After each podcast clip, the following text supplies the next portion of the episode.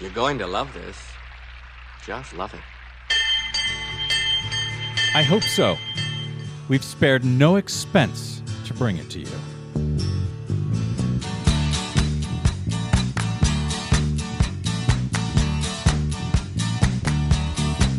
Well, I don't know why I came here tonight. Why? Got the feeling that something ain't right. Once again, it's I'm so not. scared in case I fall off my chair. But I am not And scared. wondering how I'll get down the stairs. Clowns to the left of me, jokers to the right. Here I am, stuck in the middle with you. Yep.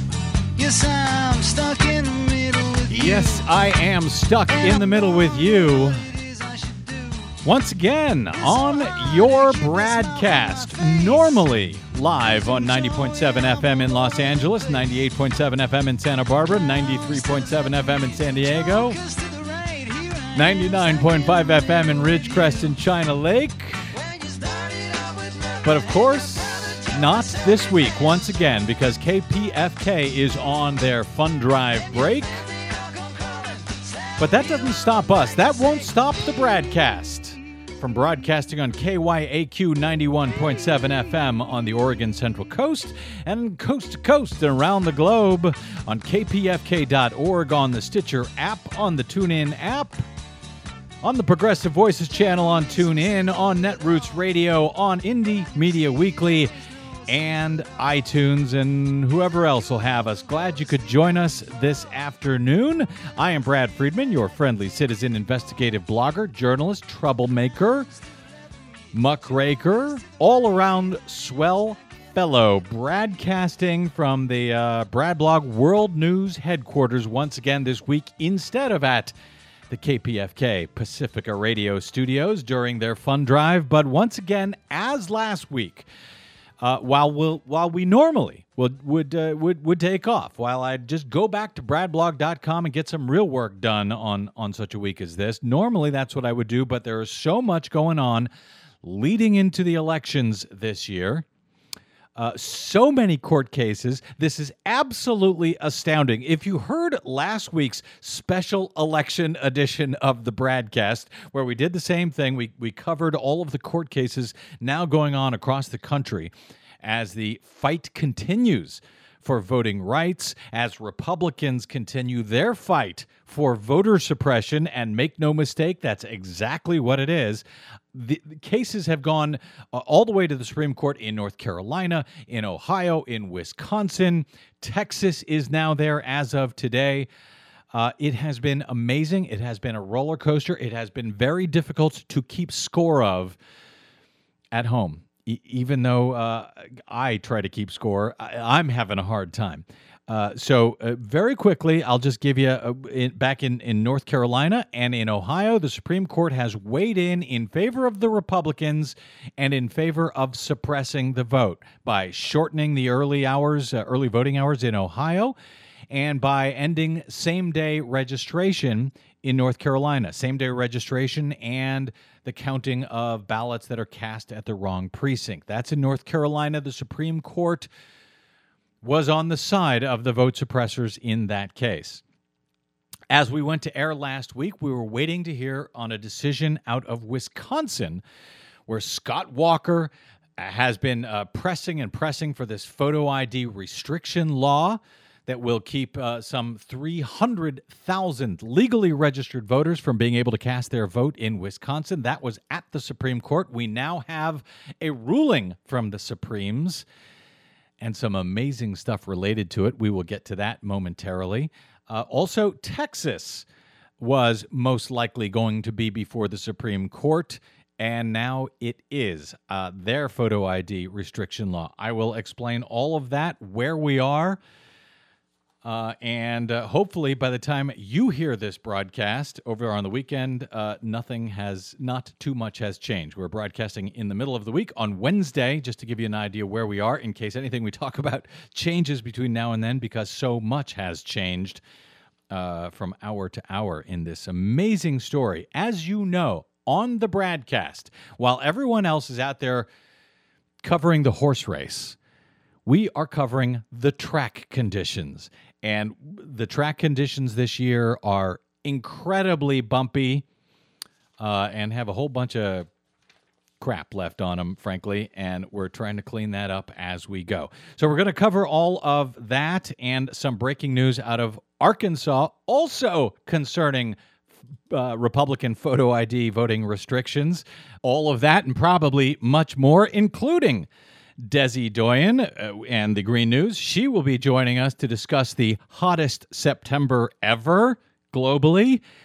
I know they didn't tell you that on Fox News. They told you it was getting colder, but no, as it turns out, it's the warmest September ever. Also, the Pentagon is now warning of uh, uh, immediate threats from climate change. And the winner of the U.S. Senate debate in Kentucky this week, it was coal. We will talk about all of that with Desi, who who joins me right now. Hey, Des. Hey. We, uh, of course, uh, Desi is my uh, wingman here, pardon the phrase, because we are doing this out of Brad Blog World News. He- okay, out of my apartment. Uh, we we don't have access to callers. We don't have access to guests.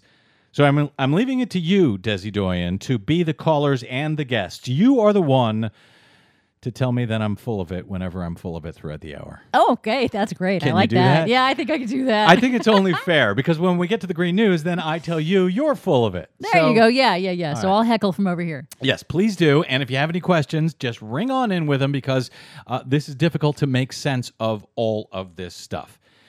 Before we do, let me just toss this out there. We had uh, a nice response last week from the folks who were able to uh, stop by bradblog.com and donate to the work that we do. For folks who don't know, uh, I I don't get paid for doing the broadcast. I don't get paid for doing. Uh, we don't get paid for doing the Green News Report. Right. Uh, and I usually can't say as much while we're on KPFK on Pacifica Radio, we are, where we are not allowed to uh, ask for money, as it were, for ourselves. But the work that I do, that we do at bradblog.com on elections, I think is really important. All of the work we do there, including the work we do on the Green News Report. So we rely on you to support us, you and only you. We are an independent news outlet. We have uh, no partisan funding, no uh, institutional funding, no corporate funding. We rely on you. So if you can help us out, please do. Stop by bradblog.com slash donate and let us know you'd like us to continue doing what we are doing. We really, really do need your help. Okay, let's start with the breaking news out of Arkansas.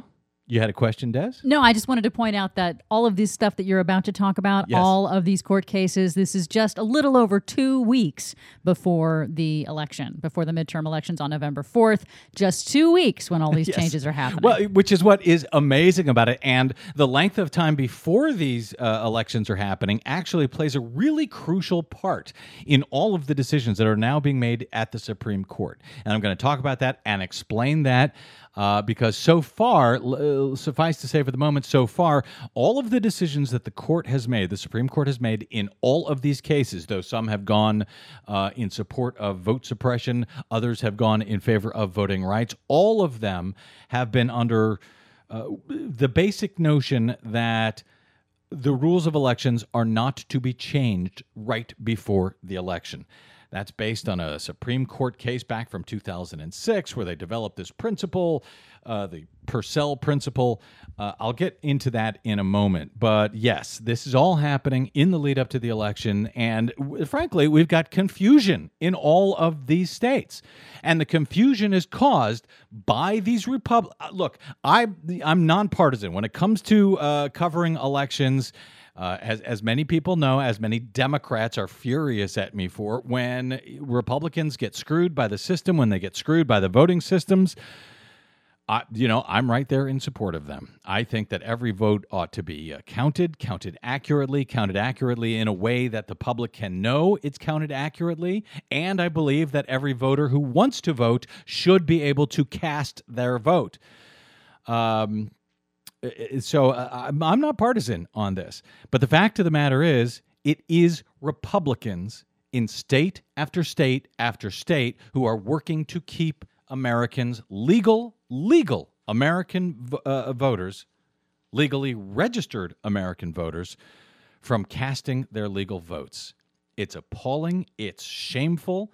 But that's the problem in uh, state after state after state, as even a Reagan appointed, uh, highly respected appellate court justice uh, has pointed out this week in a remarkable ruling in regards to Wisconsin. We will get there in a moment, though.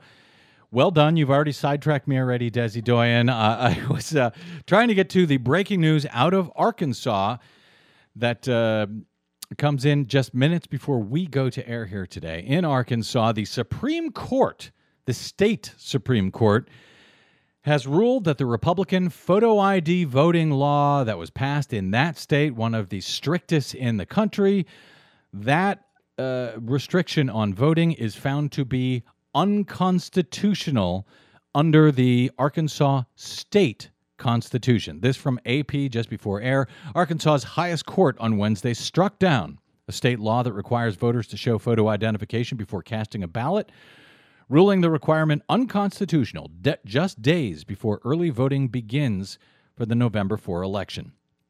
In a decision that could have major implications in the state elections, the state Supreme Court upheld a lower court ruling that, de- that determined the law unconstitutional uh, because it added a requirement for voting.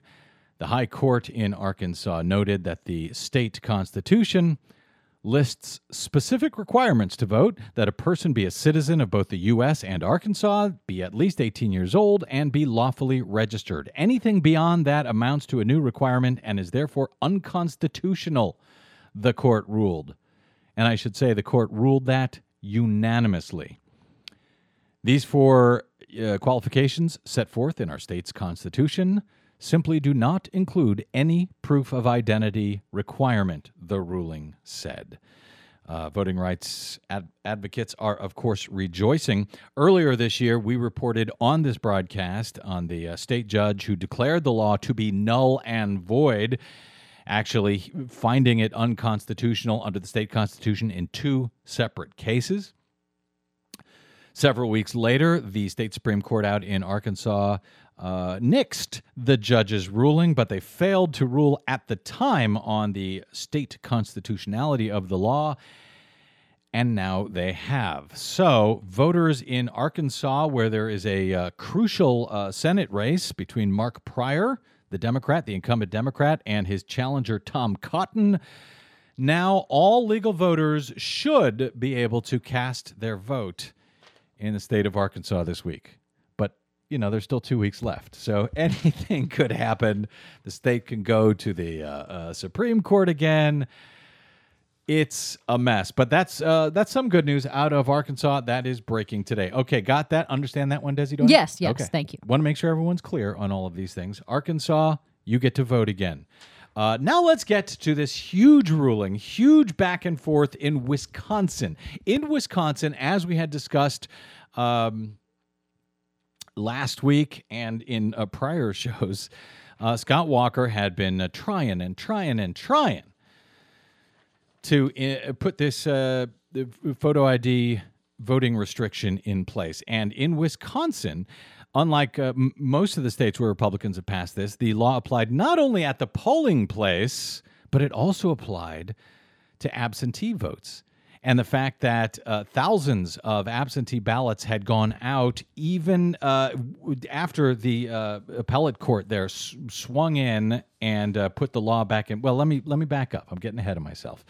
Uh, the district court judge Lynn Adelman back in I think it was uh, April found the law in Wisconsin to be unconstitutional under the federal constitution, the U.S. Constitution.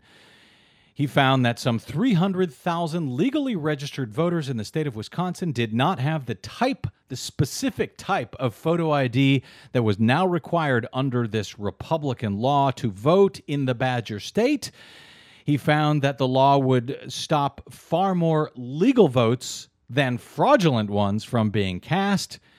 It was unconstitutional and it was a violation of the Federal Voting Rights Act, so he struck down that law. Well, just about one week ago, in a remarkable ruling by the Seventh Circuit Court, uh, they said, uh, no, we're going to restore that law. We're going to restore those restrictions on voting.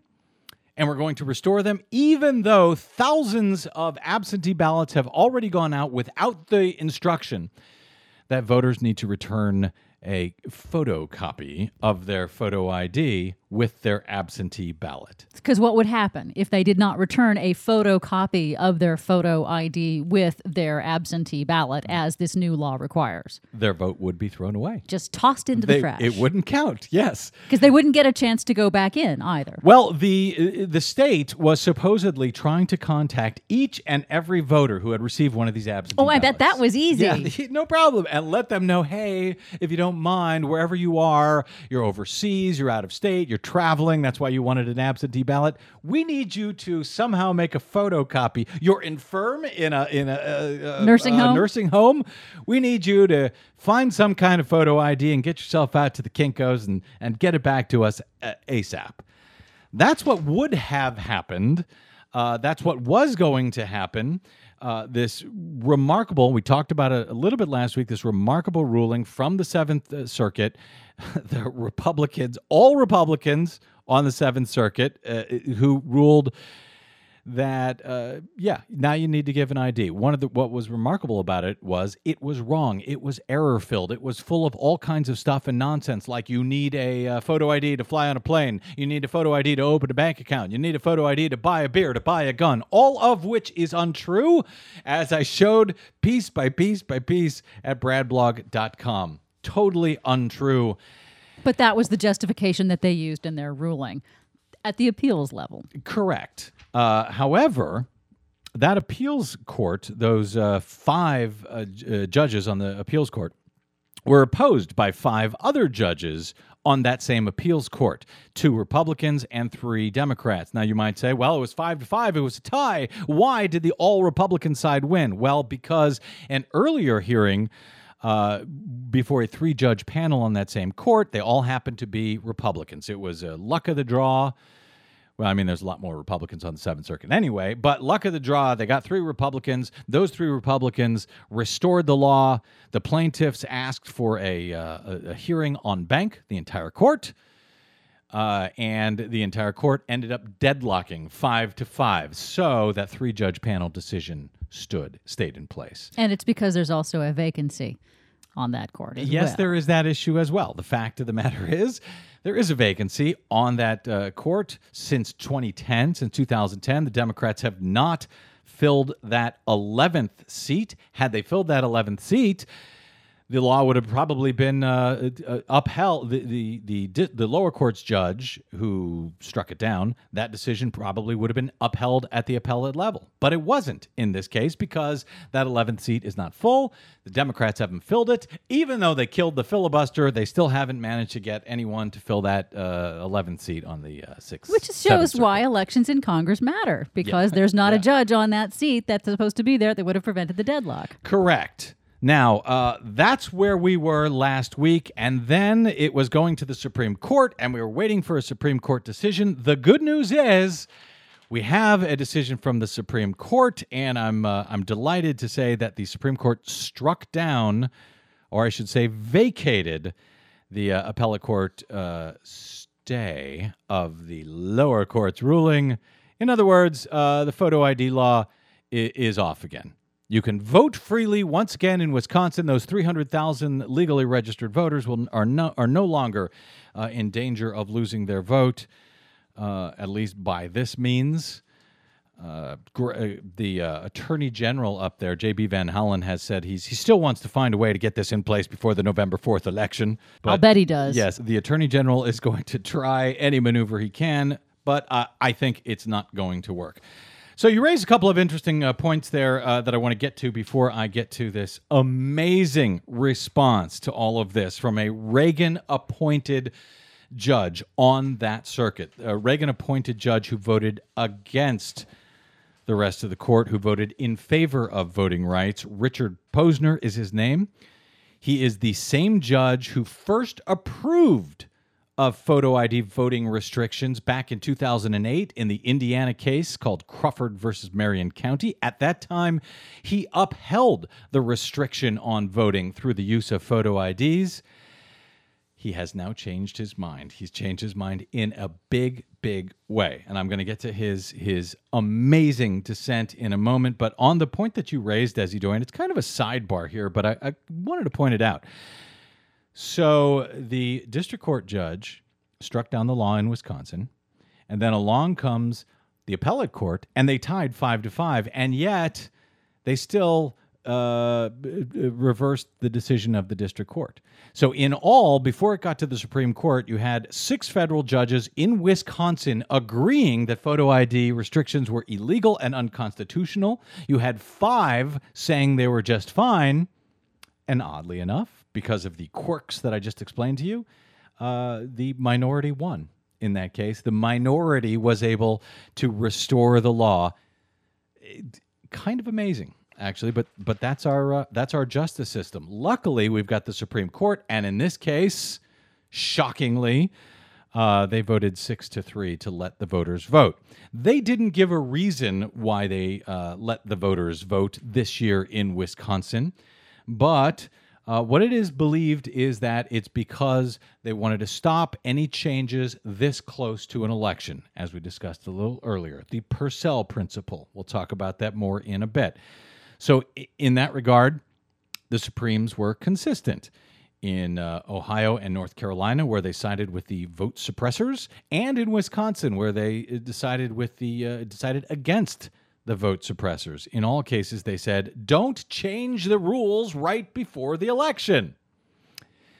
And that's where we may get into trouble in Texas, but I will get to that in a bit. I want to get to this amazing, this remarkable uh, dissent from Richard Posner, the judge on the Seventh Circuit who initially allowed this mess to happen in the first place back in 2008.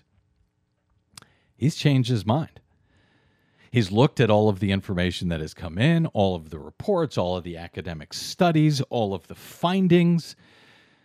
Just last week, the Government Accountability Office, the GAO, nonpartisan GAO, came out with a new report finding that photo ID restriction laws in uh, both Can- Kansas and Tennessee, in fact, suppressed the votes, suppressed the vote of minorities and young people in particular.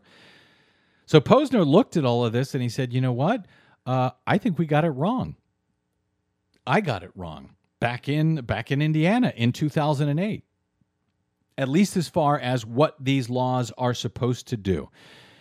And as he said in his amazing uh, dissent, which I wrote about at bradblog.com and over at Salon, and also today at truthout.org in a new article that I did with um Ernie Canning, our legal analyst at Bradblog. I recommend you read this dissent because uh, he tears up. It is the best. Des, you know, I've been covering this issue for years, driving Yes. pe- everybody crazy with it for years. But this is uh, the best.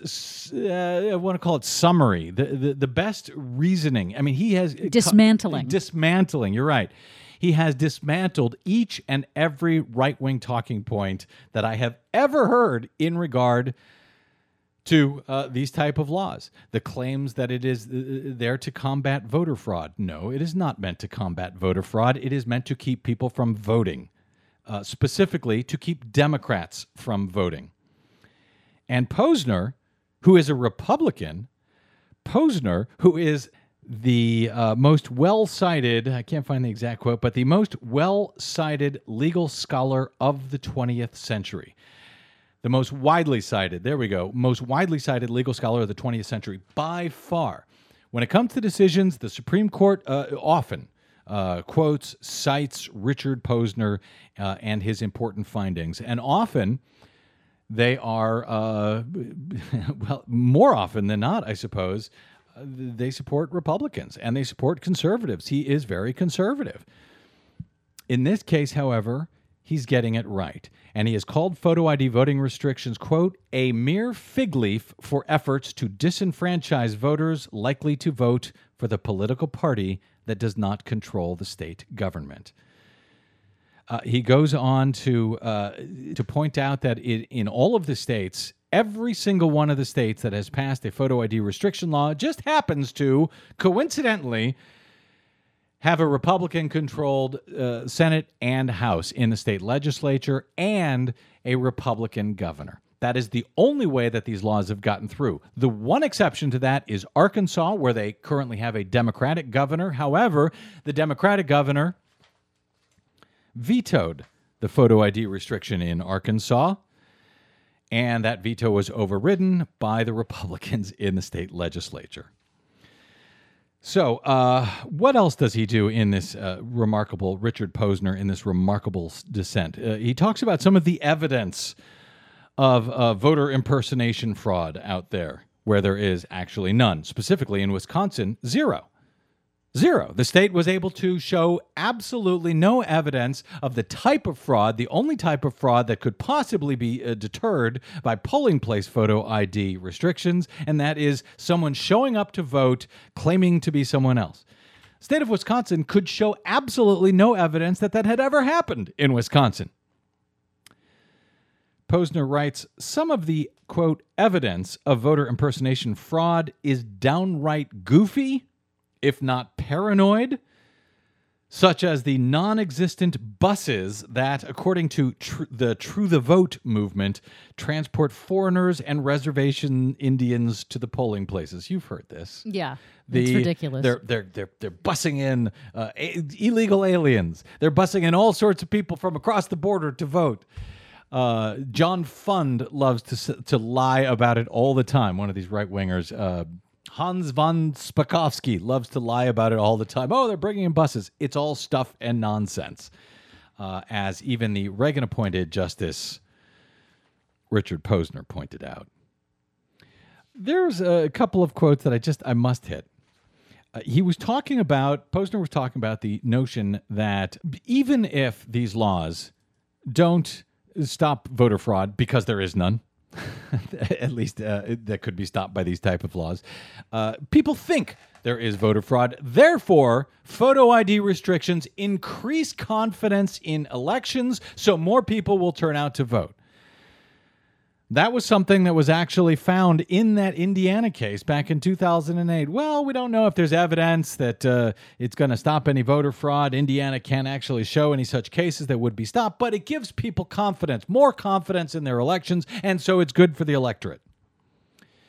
Now, as it turns out, as Posner points out, that's not the case because it doesn't give more confidence to voters. Because if it did, we now have a record of states that have these laws in place, and there would be more confidence in elections in those states if that were true. But it's not. There are people who are equally uh, skeptical about elections. The same uh, uh, number of people are skeptical about elections in those states that already have photo ID. So it doesn't even help confidence in elections. Now, Posner's dissent was in response to this horrible right winger, a guy by the name of Frank Easterbrook. He's the guy who lied about photo ID being needed on airplanes. It's not. Being needed to open a bank account. It's not. To buy a beer. It's not. To buy a gun. It's not. Uh, Easterbrook said that, well, you know what? It doesn't really matter if photo ID restrictions enhance confidence or not. The legislature believes that's the case, and the Supreme Court in the past, in 2008, in the decision that was upheld by Richard Posner, who uh, disagrees with this guy, uh, the Supreme Court has found that it does, and therefore it does. And just because uh, it doesn't it doesn't matter. The fact that the Wisconsin legislature says it's a problem that is enough for us to uphold their uh, f- their decision on this. But Richard Posner writes, in so saying, the panel conjures up a fact-free cocoon in which to lodge the federal judiciary. As there is no evidence that voter impersonation fraud is a problem, how can the fact that a legislature says it's a problem turn it into one? If the Wisconsin legislature says witches are a problem, shall Wisconsin courts be permitted to conduct witch trials? this is what he wrote this. I love this guy, Richard Posner. Should we have witch trials? Hey, they believe there could be witches. Even no evidence, but hey, if the legislature says so, burn them. He goes on to write If the Supreme Court once thought that requiring photo identification increases public confidence in elections and experience and academic study since shows that the court was mistaken, do we do a favor to the court? Do we increase public confidence in elections by making the mistake a premise of our decision?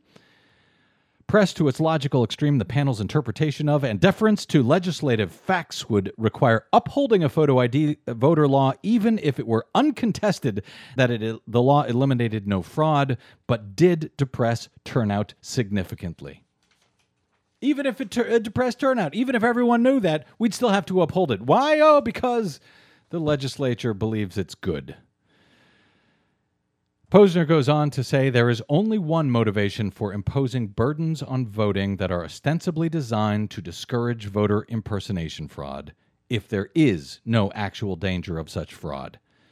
And that is to discourage voting by persons likely to vote against the party responsible for imposing the burdens. Nailed it. Yeah. The Wisconsin photo ID law for now is off. Voters get to vote again in Wisconsin. Texas is another story. But uh, Wisconsin? Oh, it's on. You're on, Wisconsin.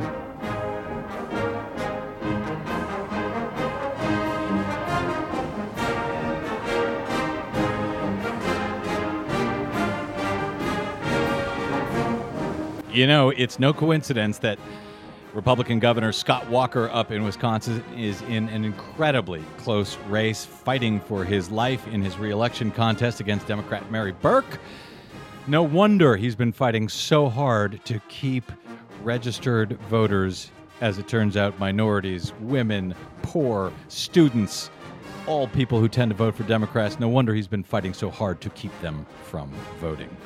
Uh, he'll have to try another trick. I'm sure he'll come up with it. Speaking of other tricks, the same thing is going on down in Texas. And where that one is going, no one knows. Stay tuned. Much more Bradcast right ahead.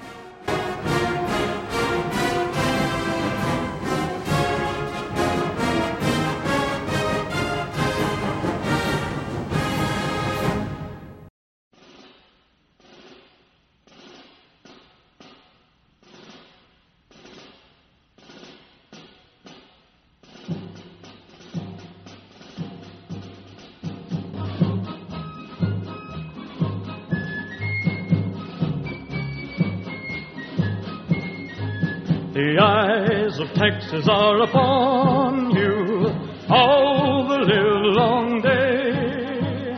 The eyes of Texas are upon you. You cannot get away. You know, that's that's actually Elvis. Did you know that? Did you know that? Yes, Elvis yes, is- I was aware of that. That's your home state, Texas. You're responsible. You should know these things. I did. You did? All right. Yeah, come on. There you go. Uh, welcome back. This is your Bradcast. I am Brad Friedman of BradBlog.com. We are not live on the air on KPFK this week. We are doing a special election coverage special edition of the Bradcast. KPFK is on Fund Drive, and uh, so we are uh, ho- hope hopefully folks are donating and helping independent media like the Bradcast stay on the public airwaves. But there's so much going on in the elections this week. I just had to come in and and cover it and explain what the hell is going on. I I can only hope that my explanation is making it clearer rather than murkier. Yeah, I think it helps because there's so much in all of these states that is is changing from day to day, even Yeah. just two weeks out from the election. It's insane. It's dizzying. And if you'd like to support uh, the work that we do here at the Bradcast and at bradblog.com, we would thank you mightily. Please stop by bradblog.com slash donate if you have uh, received anything from all of our, uh, our Brad, Bradcasts and, of course, uh, our, our blogging throughout the years. Uh, we need to stay independent. We need to stay, uh, you know, n- not beholden to any political party, any corporate entity. But we can only do that if if you help us out and stop by bradblog.com, throw a few dollars into the uh, into the tip jar there, bradblog.com slash donate It's uh, really appreciated, and there's so much going on. I don't have enough time to tell you how much it's really needed. bradblog.com slash donate. Okay, uh, moving on now to the uh, rest of the mess here this week. And it has been amazing. Just as soon as we went off the air last week, we were talking a little bit about what was going on in Texas, where there was a trial uh, against that states, against the Lone Star states, the great Lone Star state. And I have to say that contractually, or else Desi Doyen will reach over here and punch me in the face. Uh, there was a trial going on in federal court in the U.S. District Court out there challenging the photo ID restriction law that had been put in place by Rick Scott and by Greg Abbott, the uh, attorney general there, who is now running, coincidentally, he's now running for governor. Uh, so he would really like this uh, Republican photo ID restriction law to be put in place. Now, the backstory is that Texas has been trying to pass this very law, this same exact law, uh, for years now. And every time they did it, it was struck down. It was found to be in violation of the Voting Rights Act, Voting Rights Act, Section 5. Before it could be uh, implemented, it was stopped by the Department of Justice and or by the federal courts because Texas had been covered by Section 5. They had to go to the uh, be, because of their history of discrimination, which goes back a really long time, racial discrimination in Texas at the polling place. Uh, because of that, they were one of the states covered by Section 5 of the Voting Rights Act, which meant they had to get pre clearance for their election laws before they were put in place, or at least before they were implemented. And every time they did this in Texas, it was struck down. And yet, uh, they persisted. They passed it again and again. And then finally, their big break came last year. Last summer, 2013, the Supreme Court finally gutted the section, the provision in the uh, in the Voting Rights Act that specified which jurisdictions would be covered, would would have to uh, be covered by preclearance would have to get the approval by the Department of Justice or by a federal court to put these laws in place. The Supreme Court struck that down.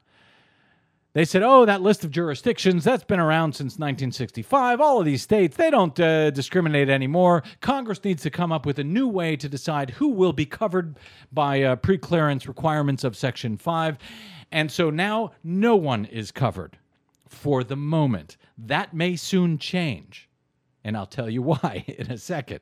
But for right now, no one is covered. So, as soon as within hours after the Supreme Court lifted, after they gutted uh, Section 5, Texas rode in, Texas Attorney General Greg Abbott rode in on a on a horse with a big Texas flag. He was holding it was a big white flag. I saw it. He had a cowboy hat. He rode in and he said, "Our uh, law that has was otherwise found to discriminate against voters will now be re-implemented in time for the 2014 election and sure enough they did and they re-implemented that law and there was no way to stop them because section 5 was no longer uh, in use and the law was allowed to go forward and it was actually used in in uh, one of the uh, uh, small primaries uh, over, over the past year or so but plaintiffs had challenged it. Plaintiffs had said that, you know, there are some people, there are some 600,000 registered, more than half a million registered Texas voters, legally registered Texas voters, who will not be able to vote under this law. And uh, some of them would have to ride some 250 miles round trip in order to get one of these so called free IDs, free voting IDs that the state claims to be making available. Uh, and of course, the law would uh, discriminate against Hispanics, just as it was found uh, before, based on the state's very own data that they used to have to give uh, to the Department of Justice before these laws could be put in place. Sure enough, uh, it discriminated against voters, elderly voters, student voters, Hispanic voters, African American voters. But we had to go do another trial. We had to have a full trial this time under Section 2 of the Voting Rights Act, which bars discrimination in every single state in the Union. That trial only finally wrapped up in late September. And we've been waiting. We were waiting last week for a ruling from the U.S. District Court on the Texas photo ID law and if it would be allowed uh, to be used in the 2014 election, where Greg Abbott is running for governor against Democrat Wendy Davis. Well, the U.S. District Court came in with her ruling. U.S. District Court Judge Nelva Gonzalez Ramos, a Barack Obama appointee, and she found that Senate Bill 14, that's the Texas law, quote, creates an unconstitutional burden on the right to vote, has an impermissible discriminatory effect against Hispanics and African Americans, and was imposed with an unconstitutional discriminatory purpose. In other words, it was deliberately meant to discriminate. She also determined, after a lengthy trial on the full merits, that the vote was uh, uh, amounted to an unconstitutional poll tax, since every single ID that is now uh, required for uh, use in voting in Texas would now cost the voter money, including the so-called free ID, which you can only get if you have a social, uh, I'm sorry, a birth certificate, which many many voters don't have. But if you want to get one, you got to go pay for that birth certificate if you can make it that 250 mile round trip to get it. Because remember, uh, you don't have a driver's license. So, the good news just after we went off the air last week was that uh, this uh, disenfranchising law in Texas was struck down by the U.S. District Court. 600,000 legally registered voters would be allowed to vote. And by the way, there are twice that many um, voters uh, who are eligible to vote, but who have not yet registered in the state of Texas that do not also that do not have the type of ID that would be required to vote under this law. So, good news from the district court. We were all celebrating that 147 page ruling. And then the uh, fifth, what is it? The fifth appellate court, the fifth U.S. Court of Appeals came in just yesterday, just last night, and blocked the uh, the lower court's ruling, which is just amazing. It was a three judge panel on the uh, Fifth Circuit Court and they determined that uh, this law actually what was interesting here most importantly the court did not uh, disagree with the lower court they did not say that the uh, law was discriminatory it was not discriminatory in fact they acknowledged that it was discriminatory but they said because of the supreme court's rule the precedent that they've given that we talked about a little bit in the previous uh, before the break uh, that you cannot change election laws at the last second. Because of that, we have to keep the law in place. We have to keep the photo ID restriction law in place, says the appellate court. So they acknowledge that it is discriminatory. They acknowledge Right. that thousands, tens, hundreds of thousands of voters will be prevented from voting in Texas because they don't have the specific, extremely narrowly targeted kind of photo ID that is Right. required to vote. They acknowledge all Right. this, but they say, oh, pff, sorry, too close to the election. So you can't change it. That's exactly right. Now, uh, in this case, it was a three-judge panel on on the appellate court. Uh, two Republicans and one Democrat. One Democrat who who concurred. He wrote a separate concurring opinion, uh, saying that yeah, th- that's what the Supreme Court says. We can't change the law this close to the election. Uh, he wasn't happy about it, but that's what he did. So uh, that's kind of uh, where we are at the moment. And the question now is actually two questions, two big questions. Um, one, what will the Supreme Court do in this case? Because the argument is being made that yes, uh, you have so far been consistent in, in the other cases, but in this case, Texas is different because right now, as uh, uh, Rick Hasen, uh, University of California Irvine election law professor, he said that uh, first, the risk of changing the rules close to the election should perhaps be balanced with the risk of disenfranchisement. Second, he wrote, there is less of a problem of turning off a photo ID law than of turning it on. And uh, here there may be some people who are asked for an ID who should not be asked uh, if the law if the ID law is put on hold. but that there's a, a lower risk he, he describes um, of people being uh, disenfranchised, a lower risk of disenfranchisement than if the law, if the discriminatory law remains in place.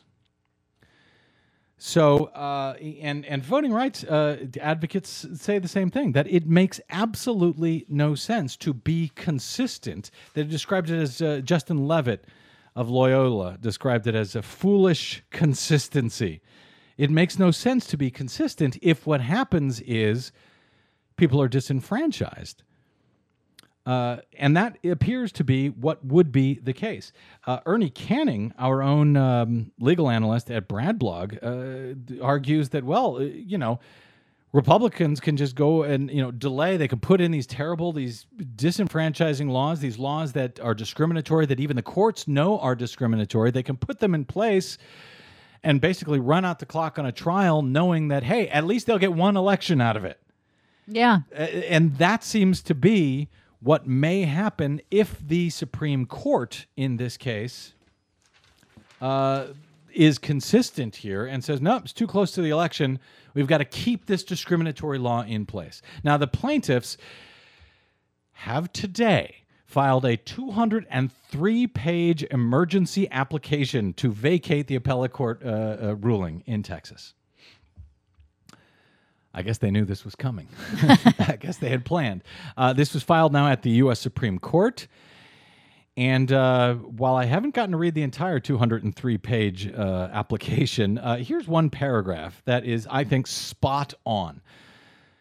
Imagine that a, they write, imagine that a state, uh, state passed a law six months before an election stating that, quote, Negroes cannot vote. This law clearly, intentionally discriminatory uh, based uh, would be uh, discriminatory based on language and effect alone is enjoined on that basis by a district court 2 weeks before an election. That's what happened here. The law was enjoined. It was stopped. It was found to be discriminatory.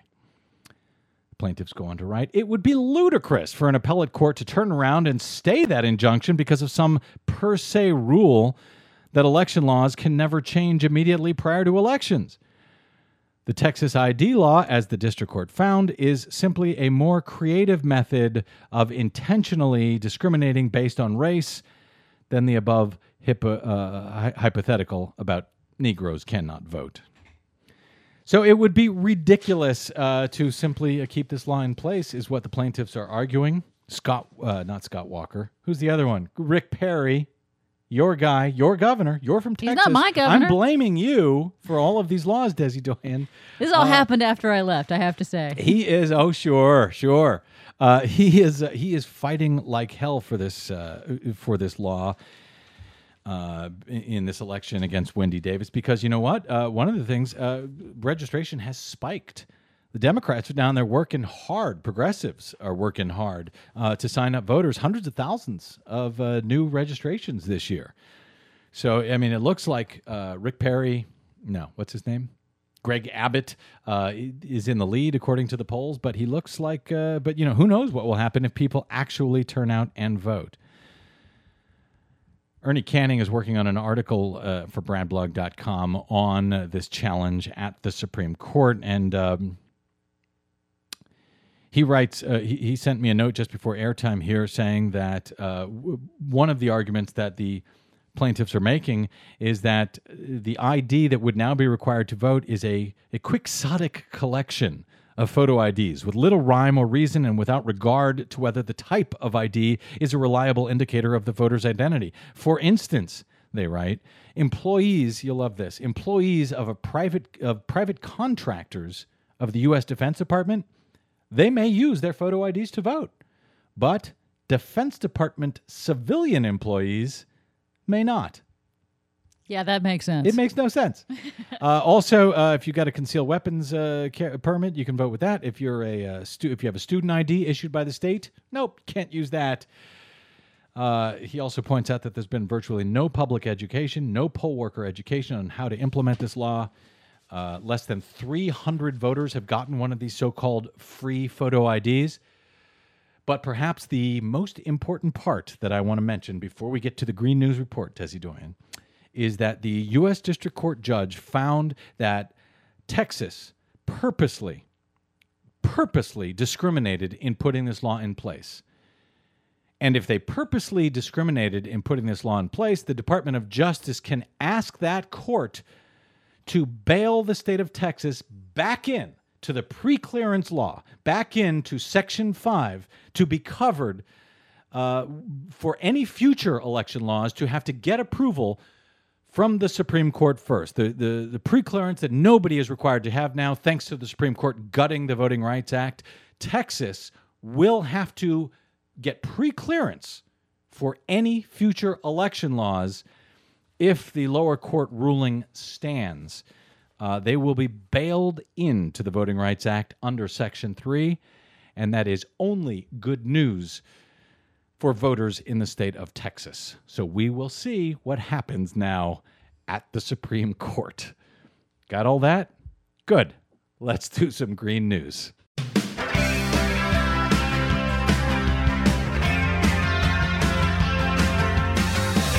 Okay, Desi Doyen, even though we have no guests and no callers today, as usual, we are running late.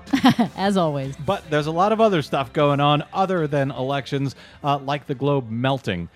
And so let's get to all of that in our latest Green News Report. Coal. Coal keeps the lights on. Coal. Thousands of coal jobs. Coal added coal. Coal has a rightful place. Our coal industry. coal miners. Coal. Did you uh, mention coal?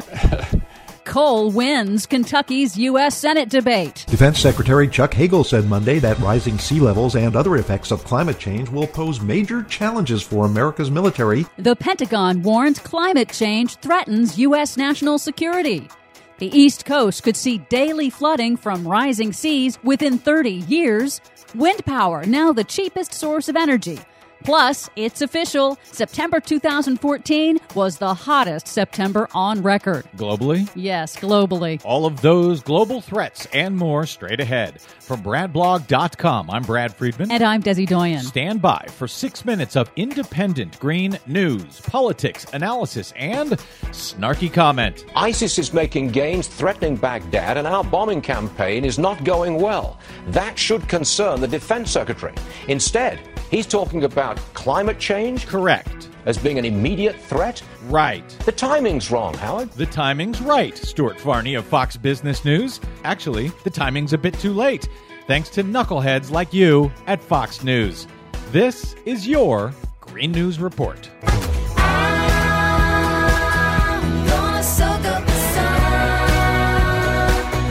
Okay, Desi Doyen, you keep saying this month after month after month that it's getting hotter and hotter every single month, but Fox News keeps telling me it's getting cooler and cooler. Who am I to believe? Well, you could start with the scientists, the scientists at NASA, the real scientists. And yes, NASA did confirm again that September 2014 was the hottest September on record globally, just as August 2014 was the hottest August on record globally. And NASA also said that the last six months on Earth were the hottest six months ever recorded globally. Well, that seems to be the complete opposite of what they tell me on Fox News. So confusing. And that's their hope.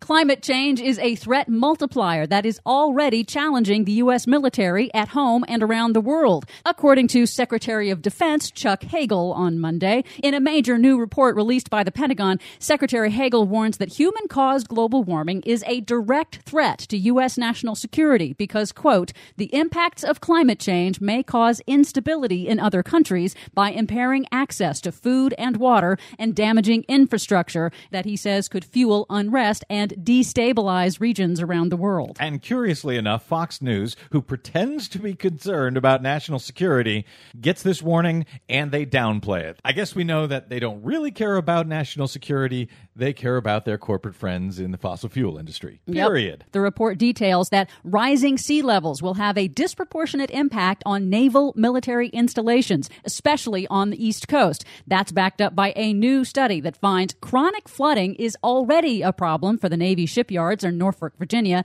and it's accelerating on the East Coast relative to the rest of the globe. The report estimates that the nation's capital could see nearly daily flooding by 2045. That's just 30 years from now. And it'll just be a jobs program to bail out the city.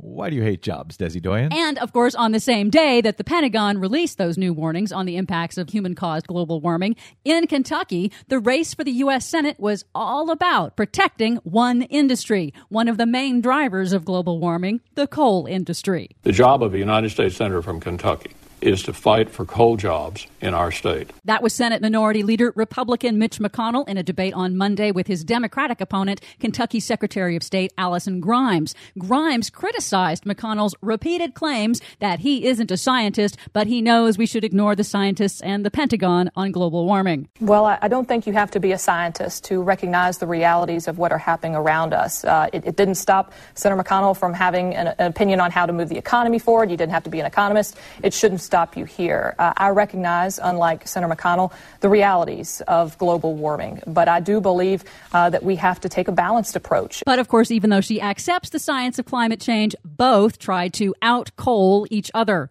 Coal was mentioned at least 38 times in one hour, evidence of the coal industry's outsized influence in Kentucky, even though coal is actually only a small part of Kentucky's economy. Coal mines employ only about 12,000 people in the state, less than a quarter of those employed by car makers. Yes, Mitch McConnell's job as a Kentucky senator is to fight for coal jobs even if it kills them. Finally, some good news. Onshore wind energy is the cheapest energy source of all, at least in Europe. It's cheaper than coal, oil, and gas once the external costs of fossil fuels are taken into account. A European Union commissioned study confirmed previous research that finds clean wind energy is the cheapest source when you account for the rising healthcare costs from air pollution and the impacts of global warming. See, what you don't understand is that those external costs in Kentucky where coal miners get sick is just more jobs for the doctors.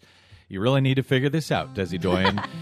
For more help in figuring all of this out, please check out our website at greennews.bradblog.com. You can also find us and follow us on the Facebooks and the Twitters at Green News Report. From bradblog.com, I'm Brad Friedman. And I'm Desi Doyen. And this has been your Green News Report.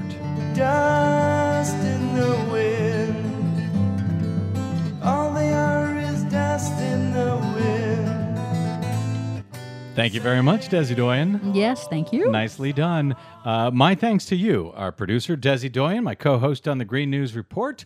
And my thanks to uh, our listeners this week for tuning in to the podcast or listening over our fine affiliate networks. Glad you could join us. We will be back either live or not next week on the Bradcast. I think there's one more week of the KPFK Fund Drive, but then we will be back between there and the election and the end of the year and beyond. Thanks for joining us. You can find me on the Twitters anytime at the Bradblog and, of course, at bradblog.com.